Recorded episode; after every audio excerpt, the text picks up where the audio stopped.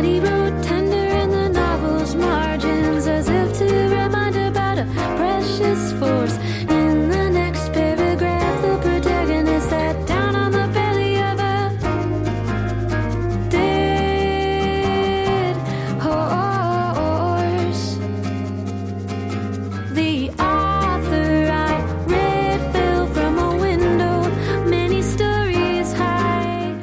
Písničkářka původem z Filadelfie začínala svou hudební kariéru podobně jako Snail Mail během střední školy. Stalo se tak ovšem v polovině nultých let v dobách, kdy se začal freak folk pomalu, ale jistě dostávat do širšího povědomí. Její první projekt Hop Along Queen Anle se záhy přehoupl v regulérní indie rockovou kapelu. Quinlan zkrátila název jen na počáteční Hop Along a přizvala další hudebníky, včetně svého bratra Marka. Okomentovala to tehdy slovy, že vždycky záviděla kapelám společnost a dynamiku na pódiu. Vystupovat samotná pro ní nebylo zas až tak příjemné. Při práci na čtvrté řadové desce s Hop Along Bark Your Head Off Dog vypadly dvě skladby, které Francis napsala před sedmi lety. Rozhodla se je nakonec zpracovat sama. Postupem času se nabalily další a další vlastní autorské písně a nahrávka Likewise, na které spolupracovala především se svým kolegou z Hop Along, kytaristou Joem Reinhardtem, dostala jasné kontury. Zároveň se Quinlan rozhodla na své poměry poměrně zaexperimentovat. Likewise tak rozhodně není pouze kytarová vyhrávačka bývalé freakfolkové písničkářky. Objevují se syntezátory i další nástroje.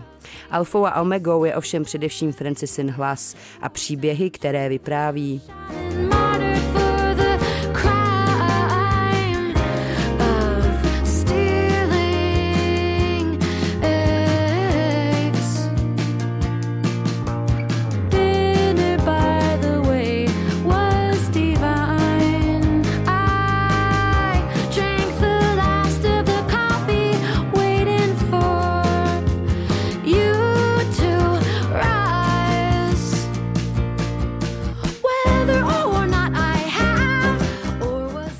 Likewise se točí především okolo komunikace a dialogů mezi lidmi. Zejména takovými, které se úplně nepovedly, ale zároveň by bylo dobré dát jim druhou šanci a zkusit je navázat znovu.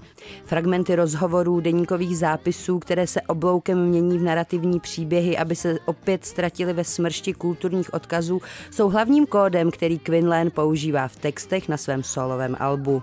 Hned v úvodu skladby Your Reply cituje Hrabalovi ostře sledované vlaky i hovoří o tom, jak zemřel, aby o pár řádek níž citovala Bibli nebo si vymyslela dialog se svou tetou.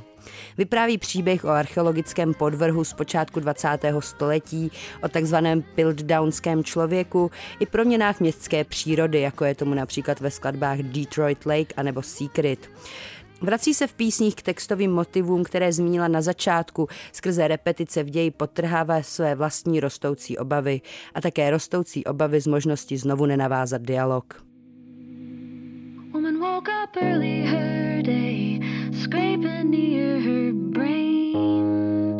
Imagine when the dog took out the roach, how much she must have changed. Afterwards, it dawned on me. I heard noise from every corner,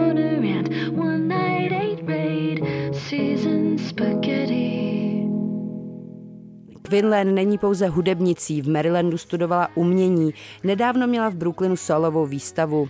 Od počátku Hop Along se také stará o obaly desek a vizuál kapely. Nejinak je tomu i u Likewise, i když podle Quinlan jsou obaly solových desek většinou žánrem sám pro sebe, často pouze s portrétní fotkou umělce či umělkyně. Francis tenhle diskurs trochu nabourala a inspirovala se u své oblíbené Johnny Mitchell.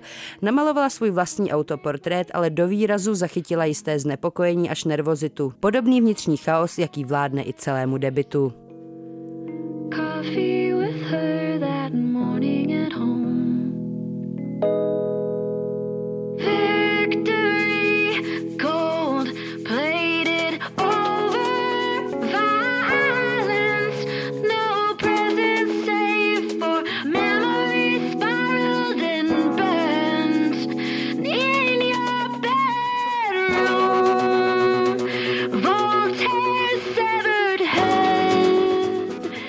Celé album paradoxně uzavírá cover.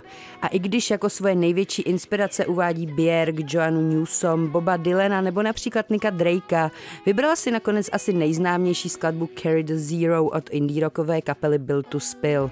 Interpretace, jakou Quinlan dala téhle indie hymně, je absolutně odlišná od původní verze, jak hudební stránkou, tak především zpěvem. Quinlan tak vlastně nenápadně dokončila kruh. V jejím řevu i zpěvu na Likewise jsou cítit emo-hardkorové nostalgické závany. K nímž se nenápadně hlásí i výběrem coveru a stejně nenápadně je zase odvrhuje, právě díky tomu, jakým způsobem Carry the Zero nastudovala. Judita Císařová, Radio Wave.